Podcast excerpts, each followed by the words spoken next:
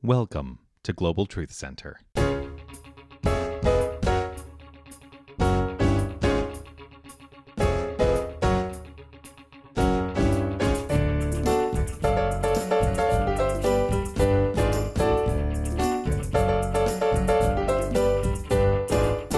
title of my talk today is In the Wind. Bob Dylan.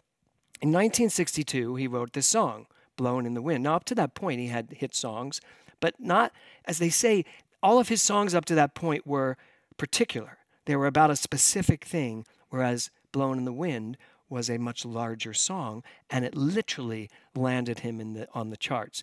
Interesting fact he was managed, whoever his manager was, also managed Peter Paul and Mary there was a group that had the song Blowin' in the Wind. It was on their album. It was going to be the first release of Blowin' in the Wind, and Capitol Records wouldn't release it because there was a word in the song they didn't like. So this trio, who would have probably ended up being Peter Paul and Mary, uh, didn't get it, but Peter Paul and Mary's came out, kept them on the charts for 10 weeks. 10 weeks in the number one position, and blew up their whole career. So they called it a protest song they called this whole concept of, of, of what he was saying a protest song. And it said rhetorical questions about peace, war, and freedom.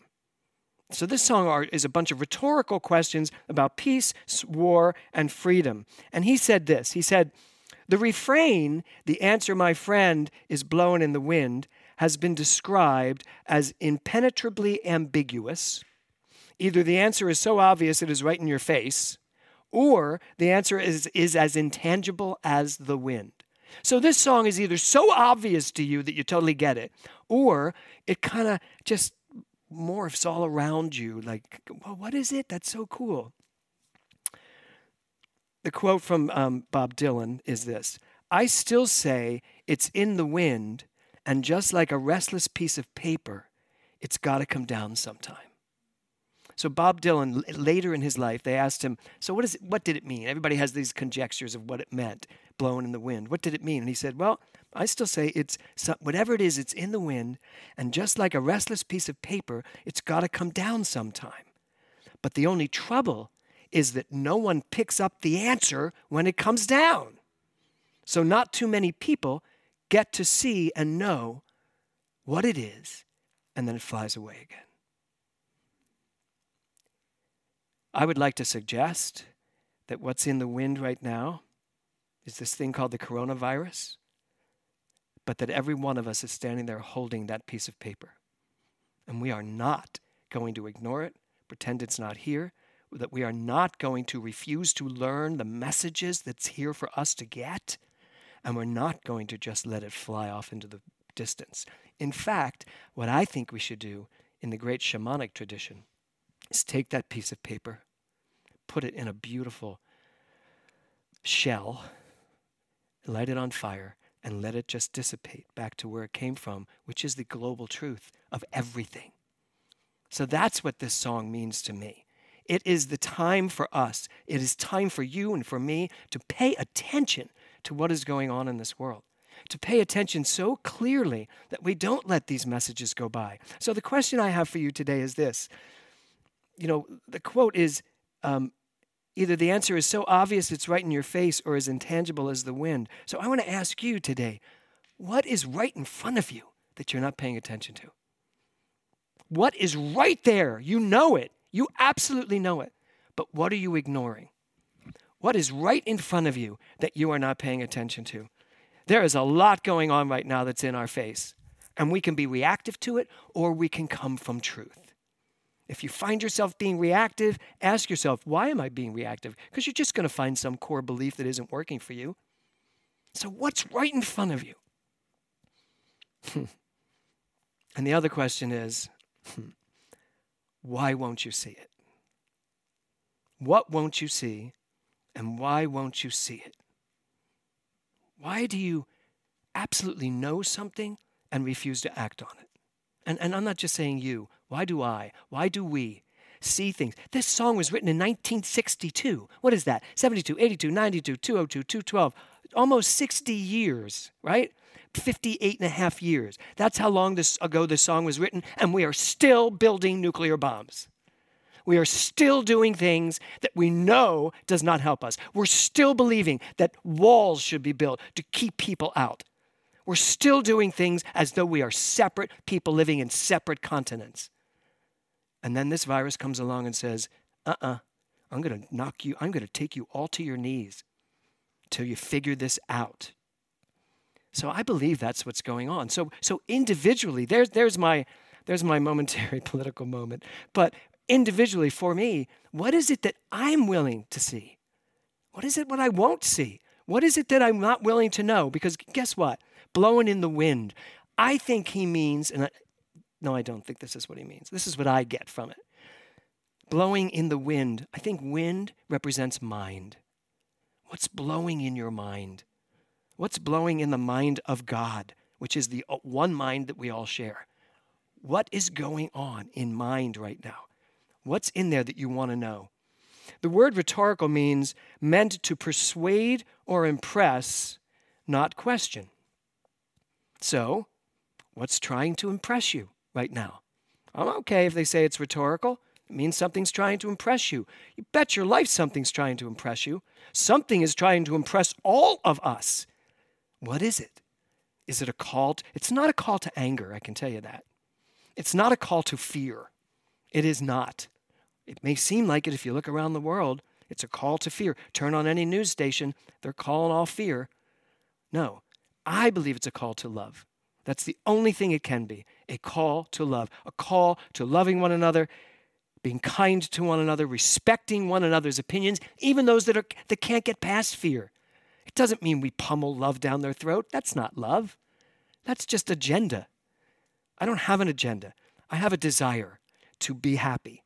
That's the only desire I have. And I have a desire for the world around me to be happy. So, what is trying to impress you? What wants to impress you? And actually, another good question is what does impress you? What impresses you in life? What type of things impress you? Because some people, some people are literally impressed. Um, some people are literally impressed by the depressed. some people are impressed by the negative. Some people are impressed by all the things that are wrong in the world. And you know, people can look at me sometimes and say, "Oh, you're so la la land. You're so, you know, you're so, you're so lovey, lovey, lovey, lovey." No, no, no, no. There is truth, and that's love. And then there's the relative world where we have created fear and pain and uncertainty and doubt. I get it. I see it. I'm not stupid. I don't stuck my head in the sand. I see it. I understand it. I know it but I don't choose it. And that's the thing. What are we willing to be impressed by? If you find yourself constantly asking yourself, How can I fix all the problems in the world? You're coming from the wrong angle. You're coming from the problems. You're not going to do anything for them but join them. What if we just looked at ourselves and said, How can I bring more love into the world? How can I show more certainty? How can I be part of the solution, not part of the problem? We have a lot of time to think right now. This is our time to think. So I've pulled a book out that I bought just recently. I bought it at Sycamore Springs, and it's called The Book of Ceremony. And I pulled it out because I had just said at some Sunday service, I had just said we don't have enough ceremony in New Thought. We've we're so we're so busy trying to not be Christian, not be Jewish, not be Buddhist, not be Hindu. We're all of it. So how could we be all of it and have thrown all of their ceremony away? It seemed ridiculous. So I want to bring more ceremony to the Global Truth Center, and which is Heather and Jason are like ceremony kings and queens, you know. So so I bought this book called The Book of Ceremony, written by a very famous, successful shaman. And um, I, shamanism is a journey into the unseen. That's how she describes it. It's a journey into the unseen. A shaman is someone who doesn't bother to spend all this time in the relative world, but actually takes in the relative world in order to take it to that place within that actually understands what the hell is going on out here. So I love this idea, shamanism. And it said it's a way of connecting to nature and all of creation. That's why I was saying, Karen. A way of connecting to nature and all of creation. And shamanism is all about oneness, understanding that we are all connected to everything. And I think that's what this virus came to show us. You think you're so separate? You think you need to build a wall to keep the Mexicans out of our border? Watch this. I'm going to do a, a virus. I'm going to give you a virus. I'm- making this up, by the way, so don't say, oh, you think that's how it works? I don't. But if it did, here's a virus that can climb any freaking wall you're going to put up. Deal with that. It's time to break all of this down and get it. So, this book of ceremony. So, it was talking about um, a journey into the unseen, connecting with everything around us, being one with everything around us. So, funny story. So, I called Marcy Wellen to ask her a question, and she was on FaceTime, and she was walking through her house talking to me, and she turned sideways. I went, Oh, you put up a new picture. She went, What? I said, That picture behind you, it looks really cool. Can I see it? And she turned around and she was like, Oh my God, I love that picture. And she went, James, that picture has been on this wall for the last 20 years. She said, You've been in my house a hundred times. You've walked down this hall at least a hundred times to get to the bathroom. It's facing you right in front of you when you walk down the hall. It's not a new picture. And I was like, Seriously? Wow. And then I started going, Oh my God, what else haven't I seen in the world? What don't I see? Because I think I know. What do I not pay attention to? Because I think I figured it all out right? So then Kevin's having a conversation in my kitchen, and Kevin's talking about this backpacking horse. Wait, I gotta look at this. Horse backpacking trip he took in 1981 in Colorado, right? And um, and he's telling this story, and I'm like, wow, see, you can learn something new about someone all the time. He goes, I've talked about this backpacking trip constantly. I said, I've never heard that you took a horse backtracking trip, backpacking trip in Colorado. And he was like, It's not that I haven't told you, you just didn't hear it. I was like, That is, don't know, maybe. maybe.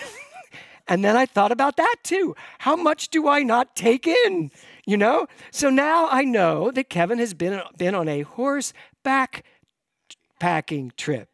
Backtracking, backpacking trip. That's it, in Colorado. And then this morning I asked him, I said, What year was that? So that I had it for my notes, 1981. And he went, Why are you asking? Is this going to be on your talk today? I don't want to be talked about. So I'm actually talking about myself, Kevin. Um, but, but I do want to hear more about that backpacking trip on the horse. I just love that concept. So, so I think what we're what I'm really saying today is in terms of ceremony, in terms of this whole thing, everything is sacred, but we don't see it that way. We don't trust it enough to see it that way. We let people talk to us about backpacking trips, and we're probably thinking about the problems we're having at the particular moment, or something else that's got my attention or my um, inspiration at the moment. This is a perfect time for us to look around. Uh, you know, we may feel closed in, we may feel smaller, our lives, but start at your house. What's in your house that you haven't noticed in a long, long, long, long time? What's in your garden that you haven't noticed in a long, long, long, long time? I saw a thing out there and I went, Kevin, look at this. Isn't this a gorgeous plant? And he said to me, he said, Yeah, it was gorgeous when you bought it at Ralph's. And um, and I had somehow thought that like a seed flew in and brought it up there. He said, That's that plant that you bought at Ralph's because you found it in the back of the store and it looked like it was just about dead. And you said, I'm going to buy this. It's 99 cents. I'm going to bring it back to life. He says, Well, you did. You just haven't looked at it. And, and, and not that I'm using Kevin as the person that calls me out on everything I do wrong in life, or am I? Um, but the truth is, there's so much that we haven't seen. There's so, where are we going to put our attention? That's really what it's all about. Well, the answer, my friend, is blowing in the wind. The answer is blowing in the wind. Why don't we use this time that we have together to get better acquainted with the wind? Which means to get better acquainted with our minds, to get better acquainted with each other. Do a walk cook off or do a walk cook off. Cook while you're walking. Get better acquainted with who you are. You know, there's going to come a time. I was looking for Bob Dylan quotes, and there was one quote. It, it seemed like if I read it to you, it would sound really depressing, but it's not. But it was something like there's going to come a time when I'm not going to be here. There's going to come a time, 50 years down the road, 60, 70, 80 years down the road, where I will be the memory in my grandchildren's minds. You will be the memory in your loved ones' minds down the road. Does that mean you're not here? No. It means that there is one mind, and we are at the center of all of it. We will always be here as mind at all times. So perhaps what we need to do is lose our infatuation with the relative world so much and start getting more acquainted and more interested in our minds and start asking ourselves what's right in front of me to know? What is right in front of me to understand about this thing? Bob Dylan's quote that I did find that I liked is this Some people feel the rain, others just get wet. Some people feel the rain, others just get wet. So, what's it going to be? Are you going to feel the life you're living, or are you just going to be all wet? Namaste.